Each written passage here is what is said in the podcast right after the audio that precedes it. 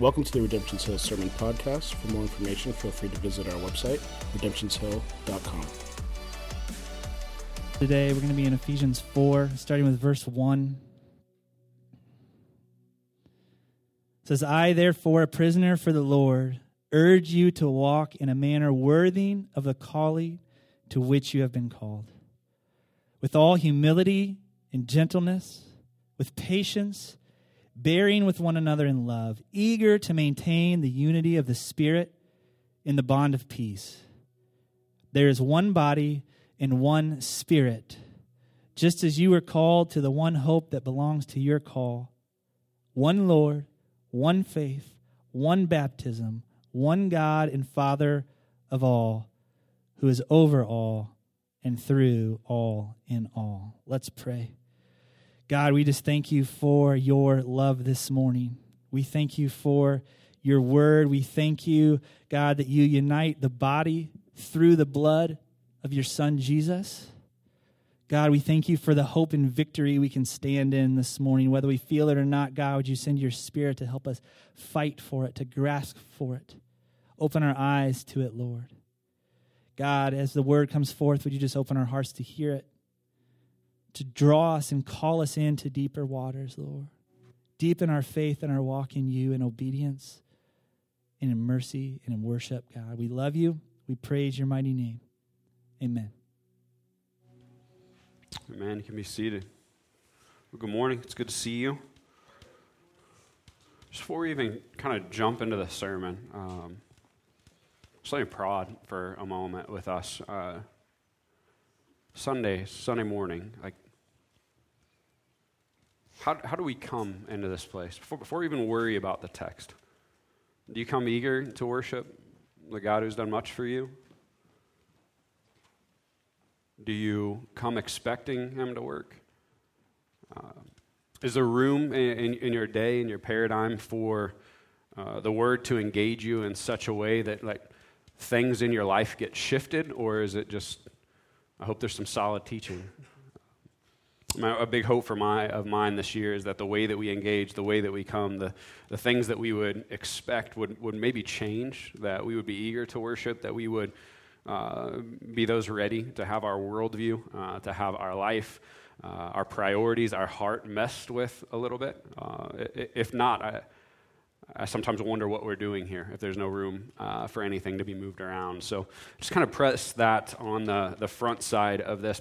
Man, I, I hope eager expectation and eager uh, desire for God to work through His Word would be something that just kind of marks us as we uh, advance this year. So uh, let that land where it may. It lands on my heart. So if nothing else, it's for me. So uh, today we'll cross over the halfway point in the book of Ephesians. Uh, we, we do it only as far as chapters in the book, not uh, length in our series. Uh, and length of this series, we're only about a third of the way through uh, because we're going to spend eight solid weeks in the sixth chapter, uh, going into diving heavily into the armor of God. So we're, we're just going to camp there for a while. So halfway through the book, only a third of the way through our series. But what we do find today is we're going to cross over out of the first theme of the book of Ephesians, and we're going to move into uh, the second theme together today. So the first half of Ephesians was a big and beautiful look at the plan of God uh, to redeem all things. That's what we get from a distant view. We get to see the overarching work of God, His plan to redeem, how He's going to put all things back together. When we look around the world and see so much brokenness and so much just that is off, God's plan to fix that is in Ephesians, how all things in heaven and on earth are at some point in the future going to come under the reign and rule of, of Christ. That's what the front side brings to us. Now, we have to sit in some of this for a moment and understand that, that this front side is the plan of redemption redemption or the end of this book is going to be uh, really rough for us. The early chapters tell us about this plan right? The, the gospel, uh, the story, the, the narrative of the Bible is kind of presented in the front side as well. Sin came into to creation, it wrecked everything. Paul liked to say because of sin and what it did, we became uh, what is called spiritually dead.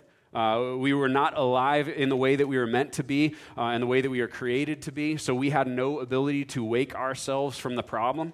Uh, we had no way to fix ourselves, to bring ourselves out. We were in a terrible situation because of our sin, but God made a plan. That's, that's the point in chapter 2 uh, to, to save us. Uh, and that plan hung on Jesus. Jesus came and, and carried out the plan, and the Holy Spirit is the one who brings the plan and administers it to us. He's the one that gives us faith to even believe in the redemption work of Jesus. But here it is that great plan. How is God going to put all things together? How is He going to save us from the problem of our sin? Uh, another point that we have to remember is all of this plan of redeeming and fixing things is bigger than random individual sinners not going to hell. If you think that's what's going on here, you have way too small of a view of what's happening. This is not about saving sinners individually, meaning God saves them, but what we're going to find in the book of Ephesians is then he unites believers together into what is called uh, the body or the church. So we can think of it like this uh, In the Gospels, Jesus said over and over, If you look at me, you'll see God. Well, the sinners who are redeemed and brought together are supposed to be the ones that when the world looks at them, then they see Jesus. We're to be the ones who show the world what Jesus is like so that redemption can come. So you can think of it this way random sinners who receive Jesus are bound together into the church to then act in a way that reflects Jesus to the world around them, to invite the world around them into the church and be redeemed not random individuals, us together showing the world what Jesus is, is like. And this is kind of a beautiful plan when we look at it. The death of Christ is able to save even the worst sinner. Then the death of a sinner yields a church member. That's non negotiable, actually. Uh, and then that church member, his life is going to be one that involves Christ in such a way that it shows people who are still spiritually dead what Jesus is like. And God hangs his plan to redeem all things that are broken on that, which means he hangs his plan on us. I would not have wrote that plan, but he did. Lost sinners brought together to show the world what Jesus is like so they may be redeemed. Now, while showing the plan of redemption in the first three chapters of Ephesians, it also did this. It showed us our identity because of the gospel. That's where we got our series name, We Are. Uh, this is the, the who we are given by the gospel through God. This is all over the front side of the book. And we saw that. We are in Christ loved, assured. We are revived, saved, reconciled. We are revealed, strengthened, called, redeemed, chosen, predestined, sealed. We're given an, an uh, eternal inheritance. We're given access to God. We're given the Holy Spirit. We become workers of good. We're joined together. We're the dwelling place of God. We're the ones that the Holy Spirit makes a place in our heart for Jesus to live and rule inside of us. This is the who we are because of the gospel. This is what the gospel does in a person who has been saved. Now, what we need to know before we go to the front, the back side of the book, though, is the order of all of this is really important. Paul shows us this a new identity is imparted to a believer. They're given new life before they're ever asked to do anything or be anything. You'll be frustrated if you don't get that. Before you know what being a Christian is, you're given this new identity. Another way to say it is we are told who we are in Christ before we've acted out that new identity. And really, we're told who we are in Christ before we even know what that identity means. Like, I don't know what happened but I'm new. I got to figure this thing out. That's kind of what Christianity looks like. So the back half of this book is going to teach us what does it look like to live out Christianity? Because the reality is we don't know, not on our own. The new identity who's been given to believers is ones that we really need help and mentorship and how to walk it out. We need to understand how to walk in uh, the realm of being brought to life in Christ. We need to walk in the giftings that have been given to us, but we need a lot of help with that. So imagine this. Stories and examples and metaphors, they break down sometimes, but what does it look like for a sinner to be brought to Christ? Imagine you're, you're taken uh, and you're placed in an airplane, and then all of a sudden you are dropped off, like parachuted into a foreign place, a place you know nothing about, a place that you don't know the language, you don't know the co- customs, you don't know the, the geography. You are literally clueless about what it looks like to live in that place. That's what it's like to become a Christian. Why? Because grace hits you and it throws you into a place that you have no clue how to live there. Uh, you're glad that you're there. You don't want to run away. You don't want to escape, but you don't really know what you're supposed to do there. You need help figuring out the lay of the land and how to be a citizen in this place that you weren't even trying to go on your own. The back half of the book is really help in that. It's training to how to live in this new place and this new identity. It's training in how to live this identity out that has been given to us in Christ. Now, mind you, when you live out this identity, this training, when you begin to incorporate it and live it out, you're not given like a second set of prizes for doing so.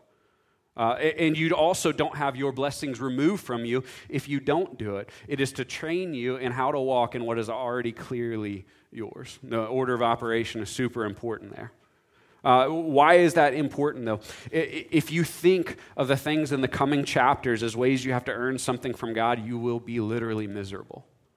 If you keep trying to earn what has already been given to you, you're going to feel like a failure over and over and over instead of finding joy in what Christ has already done. That's why Paul kind of tells us what he did in chapter 1. Blessed be the God and Father of our Lord Jesus Christ, who has blessed us uh, in Christ with every spiritual blessing in the heavenly realms. The blessings are already in place.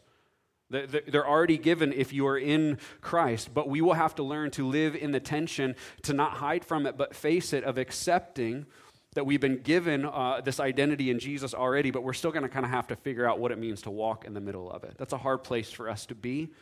Uh, but this text will help us quite a bit, or this book will help us quite a bit. So, as we're learning to live out this new identity that we're a little bit unsure of, that's why Paul starts this way in chapter 4, verse 1. I, therefore, remember, I'm teaching you how to live in what's already yours if you're a believer. I, therefore, a prisoner for the Lord, urge you to walk in a manner worthy of the calling to which you have been called. Front side. Hey, I, it's important for you to learn how to do this. And that one voice, this is the hinge of everything. The, the theme changes all of a sudden. We've shifted from theology to practicality, from exposition to exhortation. And, and now, this move, though, it's Paul's signature move, right? It's his MO, it's his thing. That same move happens in Romans chapter 12. It also happens in Colossians uh, chapter 3. So, because this move is something that Paul likes to do, this is the blessing of Christ. This is what it looks like. Because we already know that and he does it in other places, we can kind of understand that between chapter 3 and 4, Paul just didn't get really angry. He's like, well, you make me mad, so do all of this now. Uh, this is just his thing. This is how he teaches us to walk it out. And I, I, appreciate his angle in at the beginning, uh, and really before he gets into the practical focus, I, I, appreciate the way that he does that because at times when we're told things about our lives, it can be hard. Right? I don't know about you, but when you're told, when someone walks up and says, like, hey, you, you should probably do this. Or, or you should probably focus on this, or you should probably be this, or pay attention to this. At times, we could possibly get a little bit frustrated at that. We could get a little bit proud about that, bulge our chests out, and, and we'll just say, like, well, who do you think you are telling me that? Who do you think you are messing with, with my life and messing with my business? Who, who are you bossing me around? And then we'll take kind of the, the mental sniper rifle out and we'll begin to shoot at anything that we see in them. Oh, yeah? You're going to tell me I need to focus that, but I've invited more people to church than you have. You, you, uh, you volunteer in the older kids class, but I'm in the nursery. Those kids scream for an hour, so I'm definitely better than you are, right? You, you begin to point out the things that you think that you're better than the other person about. But, but the brilliant part about Paul doing this is he's already shared the gospel with us clearly. And then he says, Before I ask anything of you, before I say anything, before I come to you kindly and begin to say, hey, this is how you walk it out, just remember I'm the guy in jail. The whole who do you think you are thing, it doesn't work for him. It's like, I'm the, I'm the guy in prison for Jesus. Okay. Right? You, you can't say very much to that. But the beautiful that, uh, thing of that is he's not trying to be a jerk there. Paul isn't going to ask us to be anything or focus on anything that he hasn't been actively doing himself. He's only going to present obedience to us in ways that he was willing to do it himself. Paul's continual line all over the New Testament is, is kind of this follow me as I follow Christ.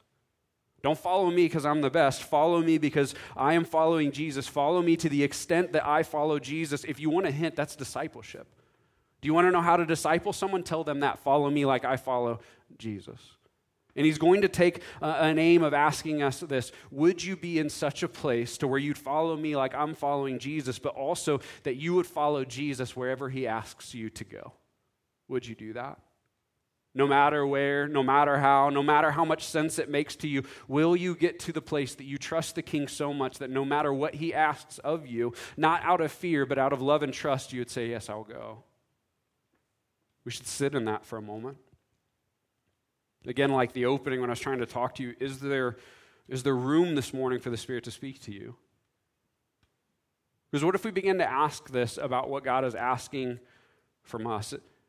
Maybe there's something that God has been calling you to do by His Spirit recently in the past.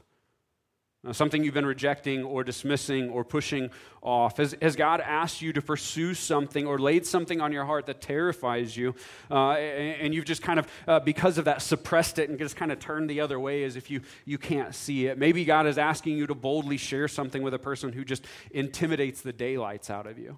Does that happen for any of you? Maybe he's asking you to love someone or reach out to someone or befriend someone who, who just makes you feel super, super awkward. Uh, maybe he's asking you to do something that seems insane in your neighborhood and you're just afraid of what the, the fallout could be. Maybe he's asking you to take a step that feels impossible right now. Maybe he's saying, Trust me, follow me, see me, proclaim me. And you're like, No, because it scares me. If he's done that, here's what we need to understand the same Jesus who asked those things of you is the same Jesus who's not in the grave anymore. Like we have to wrap our minds around that. We don't serve a dead figurehead or a mythical uh, creature who's not real. We serve the King of Kings and the Lord of Lords, who's conquered death, snatched you out of a hole of sin that you could never get out of on your own, called out to you, let there be life, and you woke up. The same God who planned that, the same Jesus who did that, the same Spirit who delivered that, wants to speak to you. If that has happened and, you, and you've ignored it or been scared of it, let me, let me press further and just speak scripture over that. Jesus told us these things that are hard to wrap our minds around in the Gospels, and this is one that's been on my mind a lot lately. He says, Those who fight to keep their life will lose it. He told us this. The harder that you try and, and, and, keep things your way, the harder you try and keep life the way that you want it, the harder you try and do your thing in, your way and in your life, the harder you do that, the more it's going to slip away.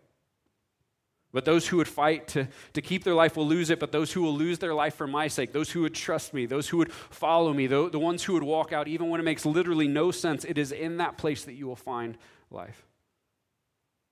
It is only trusting me even when you literally cannot figure out how in the world that will go well.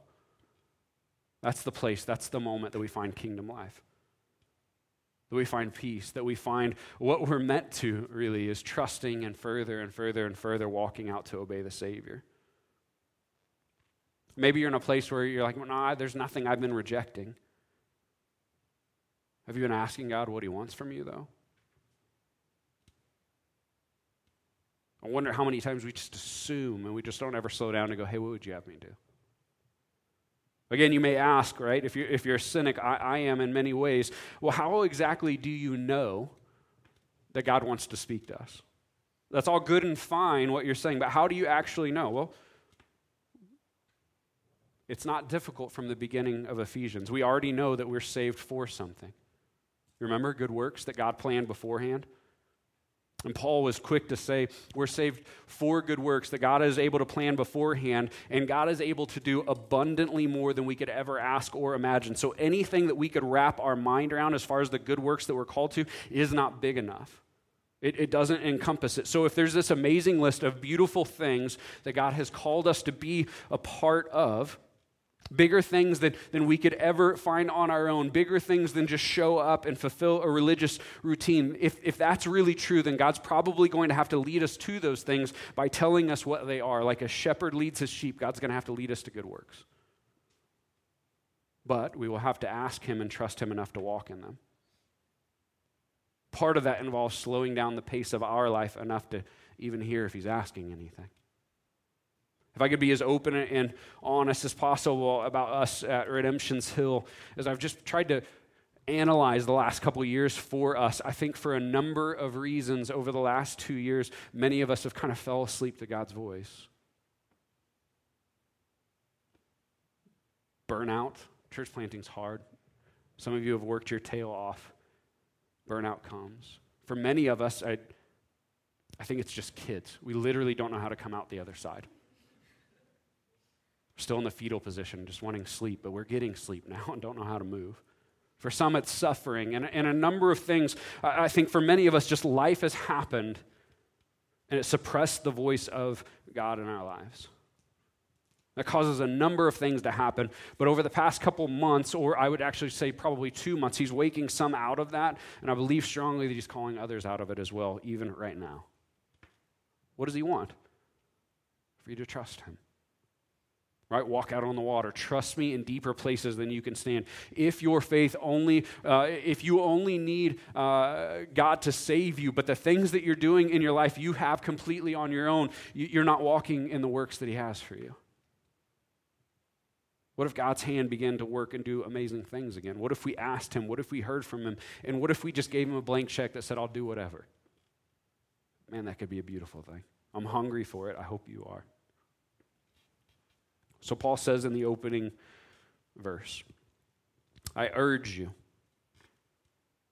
I implore you, I call you to walk in a manner worthy of the calling which you have been given. The saying has to be plumbed further, or else we'll walk into maybe legalism here. When our ears hear worthy, we can tend to hear merit. Okay, he says earn it. Make sure you're not a bad investment. Pay it off. That's not what he's actually saying.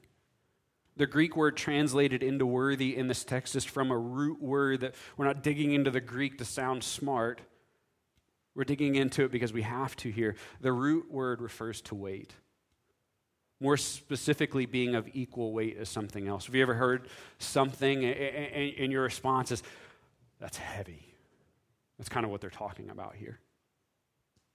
Follow me. He's urging us to live a life that is heavy, that is weighty. A, a life that has equal weight uh, or heft as the blessings that you have been given. If you're lost, think of it this way. Let's compare and contrast a life. The gospel is amazing, right? See it on the front side of the book. Let's compare on this side. A life has been pulled out of darkness and sin, shame covered, redeemed, called beautiful, called clean, called holy, clothed in the righteousness of Jesus, has an eternal inheritance, including defeating death has been saved to mind blowing good works that God has prepared hand, that same God that can do exponentially more than you could ever dream of, right? We have that on this side.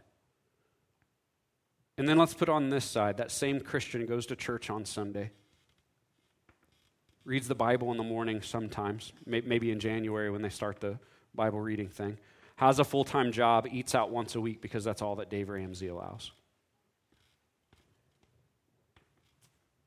There's a stark contrast in those two things, isn't there? Do they feel almost incompatible with weight? Like an outsider could look at those things and not judge them, but just go like, seems off. See, if a life has those amazing blessings given to it, if all of that is true, and yet that life is almost painfully ordinary and boring afterwards, Maybe this is a better way to say it because boring could, could walk us into a, a, bad place. If a life is saturated with the supernatural, in that the Holy Spirit comes and gives that person a brand new heart, there was a heart of stone, and they're given a brand new heart and redemption. And yet, thereafter, the supernatural or amazing uh, uh never happens in their life. They needed the Spirit to come in, they literally don't ever need it afterwards. If you look at the balance of those things, you go like, they seem off. One of those things isn't like the other. It, it, one of them is just like weightier and bigger than the other. This is what he's talking about. What he's urging us to do is he's saying, hey, don't fall asleep. And don't buy into the lie that your life doesn't mean anything. I wonder if some of us really truly want amazing things to happen in the church. We just literally don't think that there's any chance they could happen through us. Paul's saying, hey, don't believe that God doesn't have amazing things for you to take part in if you are a believer. And it's not because of you, it's because of Him. Don't believe that big stuff is only reserved to, to pastors and people not like you or extroverts or anything else. All of those qualifiers, it needs to be this other person, all of those are removed. Are you in Christ? Yes, then there's great big things that you are called to be a part of. I wonder if, if some of the enemy's greatest tricks are not necessarily making us fall on our face morally, but just forgetting that we're sons and daughters who are called to be the light of the world, who are called, each and every one of us, if you are son or daughter of God, you are called to be a part of pushing back darkness. You're called to be one who sees in certain times, in certain places, the light of the gospel change things. You are. You, if you're in the Christ, are the one who has the same power that rose Christ from the dead living inside of you, ready to come out in the context that you live in. I believe that Paul is teaching us that we have not fully wrapped our minds around the fact that God is not done working. And even more so, he's not done working, and we're a part of his plan to continue working. So Paul would say, listen to him, trust him, and don't walk as if God doesn't want to speak and lead you. Live a, a life that is big and weighty and meaningful, not in you, meaningful in Jesus.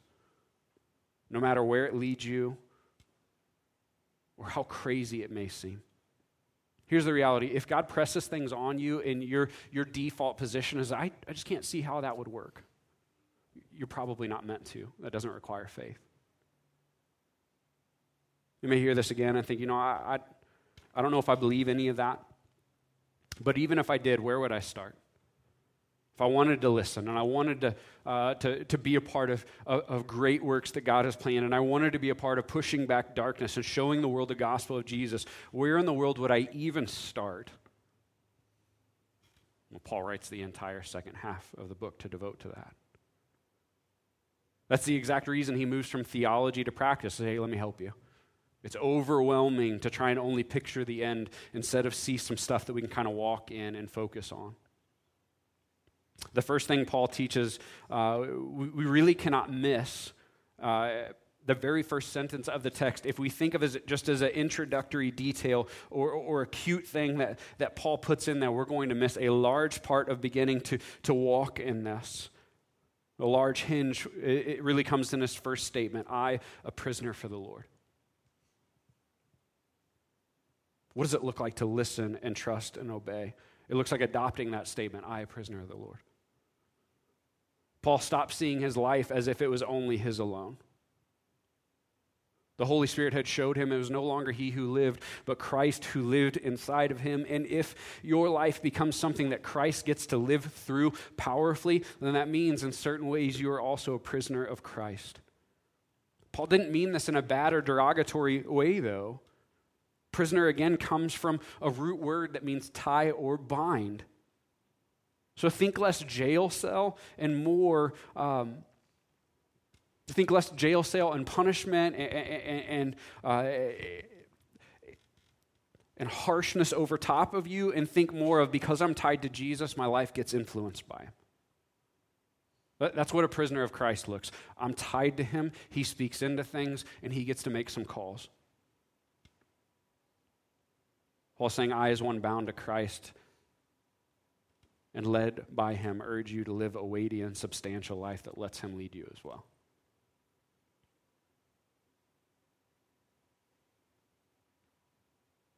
There's a moment worth just pressing even further. Would you be would you be humble enough to let me ask the question and I can guarantee I've asked it of myself this week? I wonder if you've never actually submitted to Christ in a way that says, I'm yours. It's one thing to go, like, I have sin and I need you to take care of that for me. Take the bill. That's one thing. But what about a life that says, I actually, like, thank you for taking the bill. I'm yours, do what you will. Have you ever submitted to Jesus in a way that gives him actual control? and says, Let's go wherever you see fit. I'm sure glad you said what you said before you ascended that you're never going to leave me, though, because this is really scary.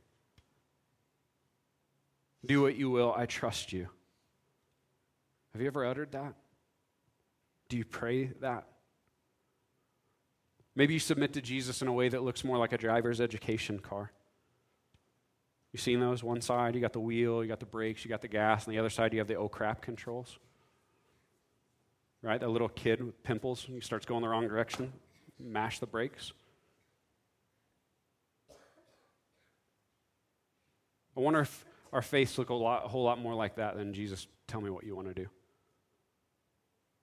Where it says, hey, I'll give you control. I'll do what you want as long as you don't go where I don't want you to. I'll let you lead me as long as you do whatever I want.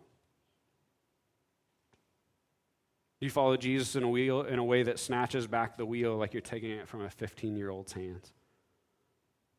The problem is, Jesus is not a 15 year old, and that type of submission is not actually submission. Man, that's the whole point of the rich young ruler story in the Gospels. There's a, a guy who walks up to Jesus and he says, Hey, what must I do to inherit eternal life? All right, straight up, what do I got to do to be saved?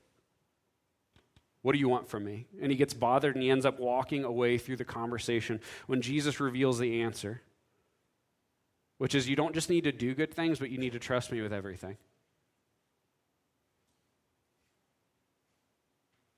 The rich young ruler was like, I don't, that's too much. I don't, I don't think I can do that.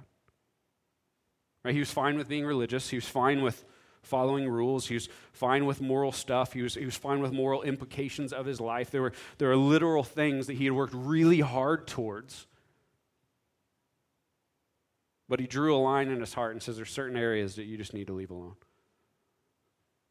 There are certain things that he refused to turn over to the control of King Jesus. And this is the opposite of what it means to repent and believe. Belief says, Tell me what you want from me, not just take the bill. And that story is a heartbreaking one, though. You can almost see the young guy, right? Sitting there just thinking, like, what must I do? I've worked so hard. I keep control, give you control. Even if it takes me into a scary spot. And I've worked really hard. I've got some nice stuff. I mean, I have a schedule and it's working well. He, find Je- he found Jesus not to be worthy. In the words of Paul, as, he, as he's saying worthy and weighed out, he weighed out the options and, and found out that his life could be weightier, more substantial, and better on his own. So he walked away. Maybe you've been doing that. Maybe you've always done that.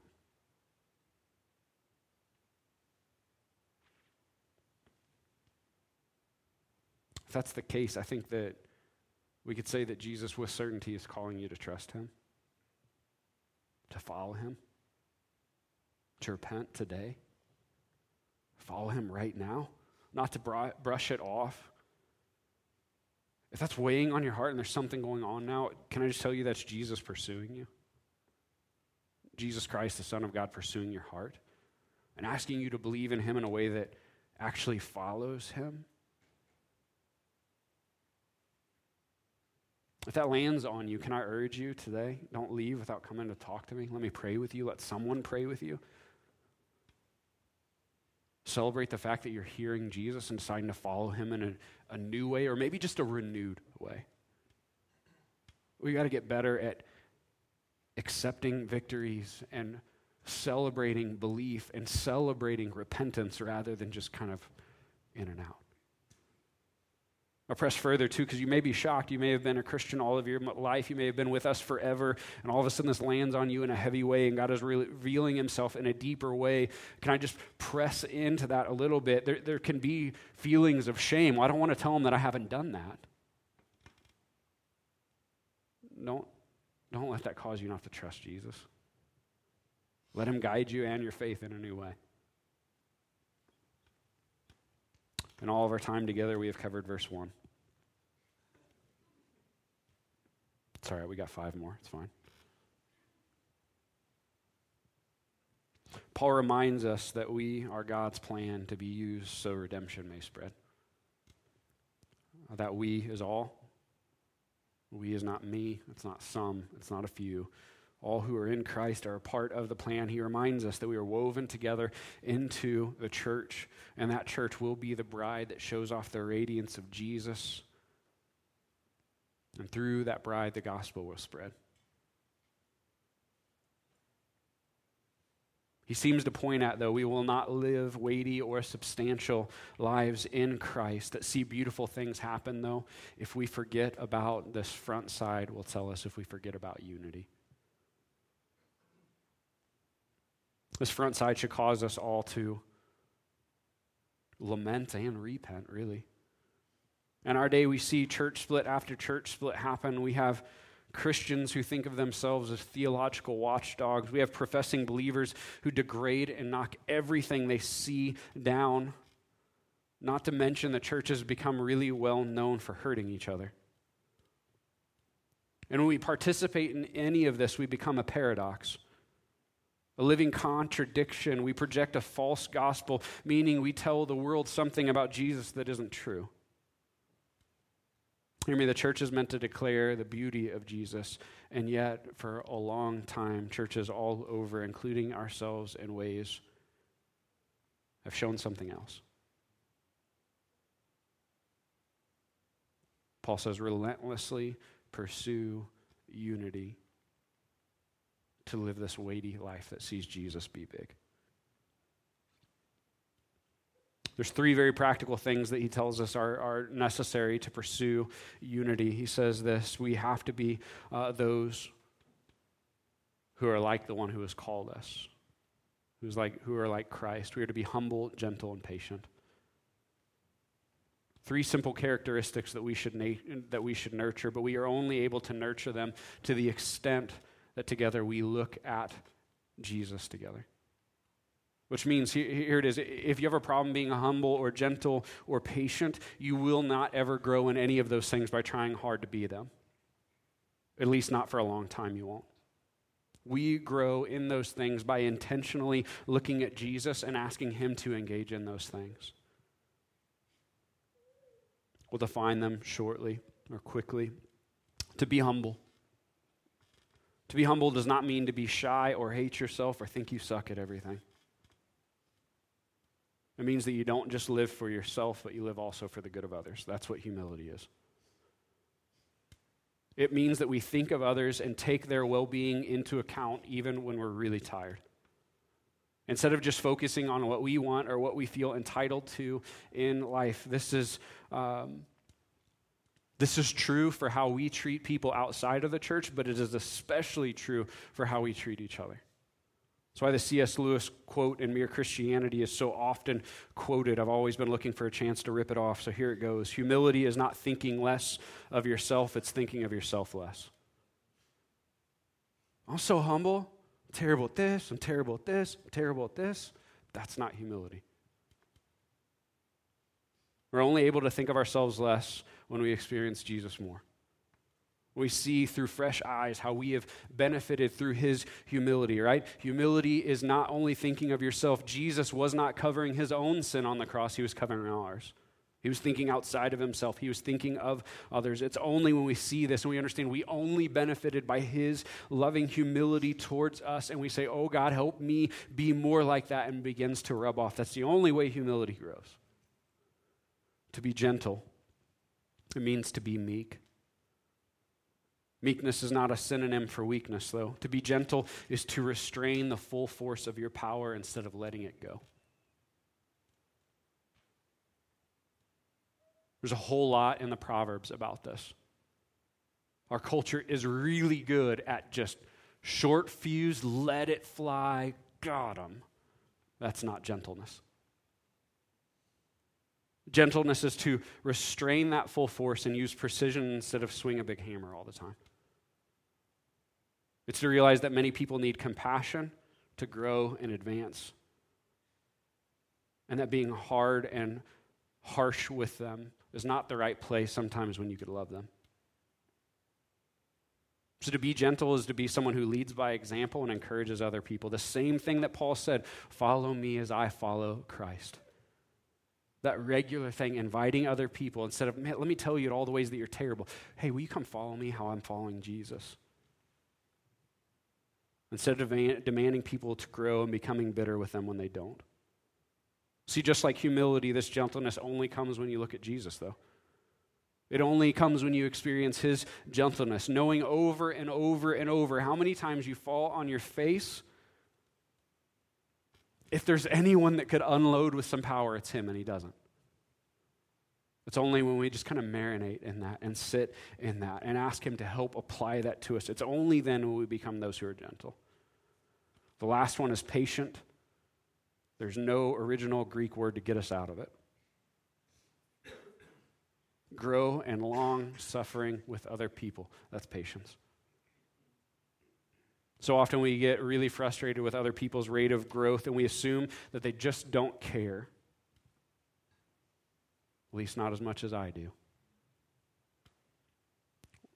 When the reality is, sometimes they don't care. Sometimes life is just really hard.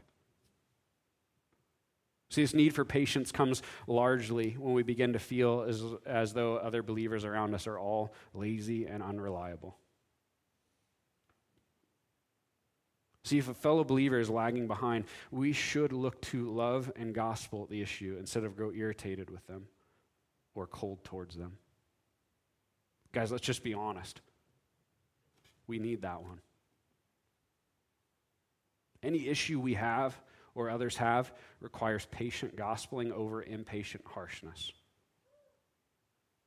Just like the others, though, none of this comes without looking at Jesus for it. It's only when we realize that it is finished through his work on the cross and not ours or the person next to us's work that we can be patient with their spiritual growth. That we can love them instead of hurt them because they disappoint us. I don't have time to sit in it for a long time. I just thought about a couple of these. Maybe they're helpful, maybe they're not. Signs that maybe, uh, or indicators that maybe there's an issue in some of these areas with humility. There's something down deep inside that just kind of thinks nobody else can do anything great in the church, it's a humility problem. No one else can lead, no one else can speak, no one else can evangelize, nobody, not like me. That's humility. The other one may surprise you. A lack of mission is a humility issue. Just let that one sit with that, whatever force it needs to. We can hide behind so long, I just don't know the answers, and I don't know what to say, and I don't know how to interact. Mission is thinking of those who are lost and reaching out to them with Jesus. So if mission is not happening, it's a sign that we've turned in on ourselves and we'd just rather do our own thing. I, I just really need to get my stuff done. You can take care of yourself. A lack of mission boils down massively to humility. Gentleness. If you're married or have kids, a lack of gentleness in life most often probably manifests itself with how you treat them. The people closest to you. If you let the, the monster out around your family all the time, my God, just, just overreacted a little bit. If you slam people about their sin over loving them, there's probably a gentleness issue there. Patience. If right now just everyone here annoys you, and you can highlight so many weaknesses about them, but haven't ever told them about any of their strengths, there's a patience issue there, and God wants to deal with it. Again, not to take or give you salvation, but help you walk in it. You cannot walk impatient towards the other people around you in unity.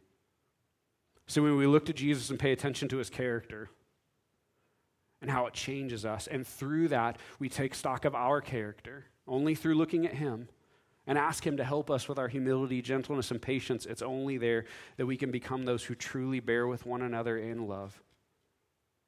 And it's only when we do those things that we will be eager to maintain unity in the Spirit. Right? Because He gives us those things, uh, those, those three traits, and He says those lead to these other things. It's only when we take stock of those through looking at Jesus. Paul's opening words are sharp, but they're needed.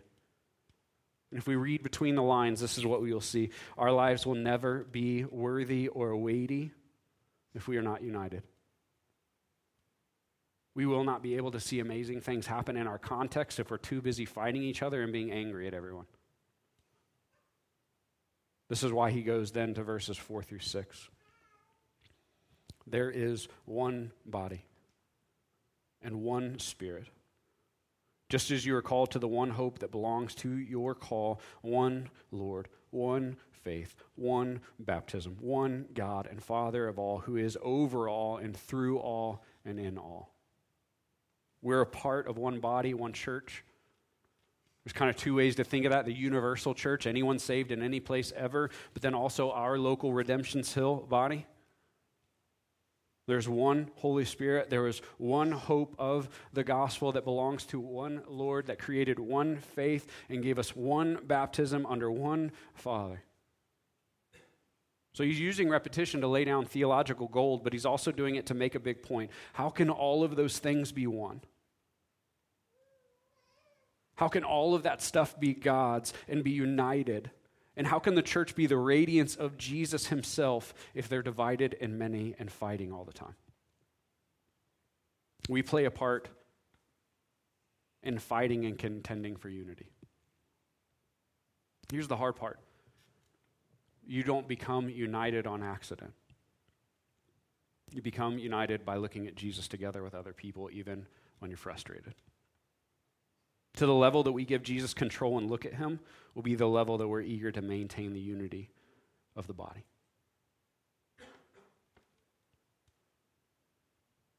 Just at a basic level, and I think we can get this don't fight each other, fight your sin.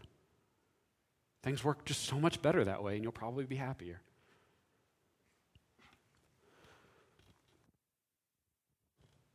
As we land the plane today, my hope is this for us, church that all of us here, everyone here,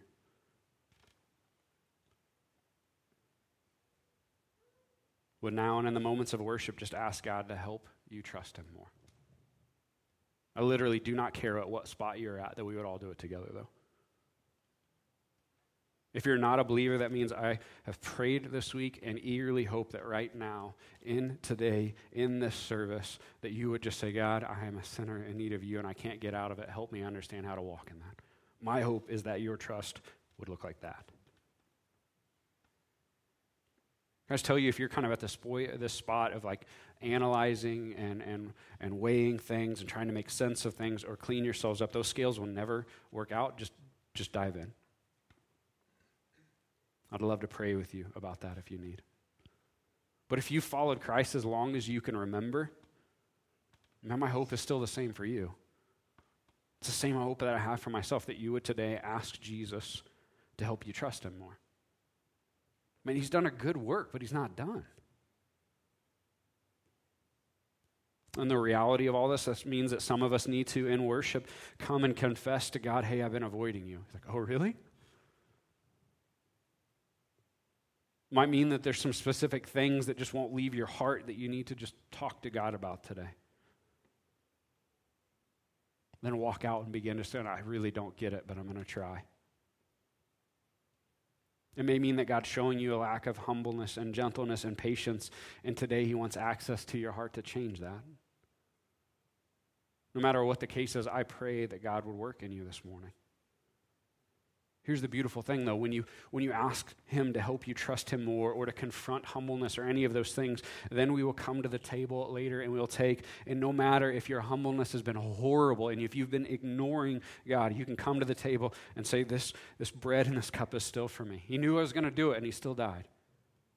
And you can come and you can take and you can be refreshed and you can walk out going, Help me to live differently. Help me to love differently. Help me to trust you more. And he's proven that he is trustworthy and good. Man, you guys can come back up. I've, there's a quote by Ravi Zacharias that was on my mind today or this week. He says, Religion is following a group or a set of beliefs or actions, while Christianity is actually following Jesus. Here's the hope that we would follow Jesus together. We're not a church because we have a building to gather in. We're a church because we're a group of people that follows Jesus together. I pray that we would lean into the second one, going, hey, just tell me what you want. Tell me where you want me to go. Tell me who you want me to love.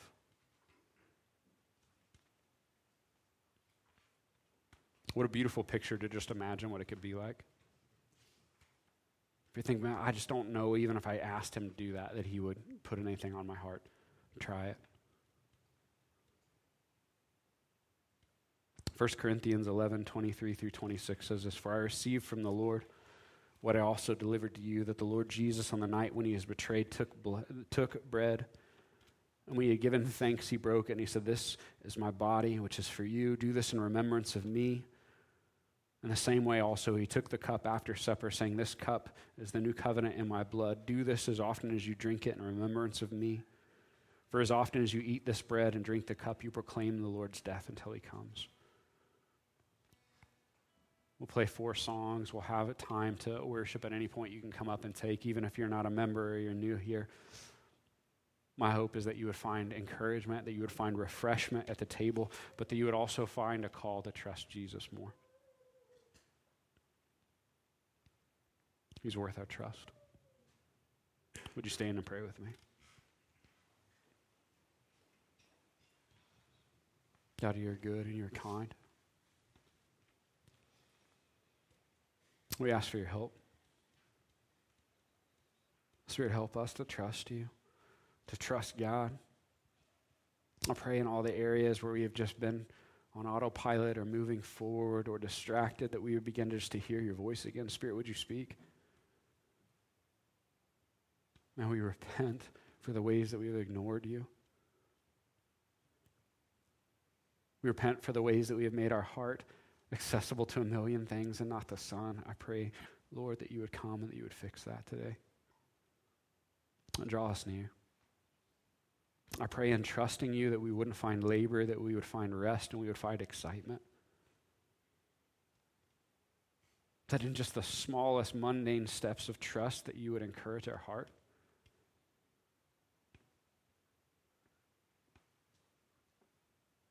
You would help us recapture a vision of seeing others know you and making much of Jesus. Now we pray that today. Holy Spirit, come and work. Lead us to you. Lead us to the throne. Lead us to repentance where needed, but help us walk out this beautiful identity we've been given. Be glorified, Father. We love you. Amen.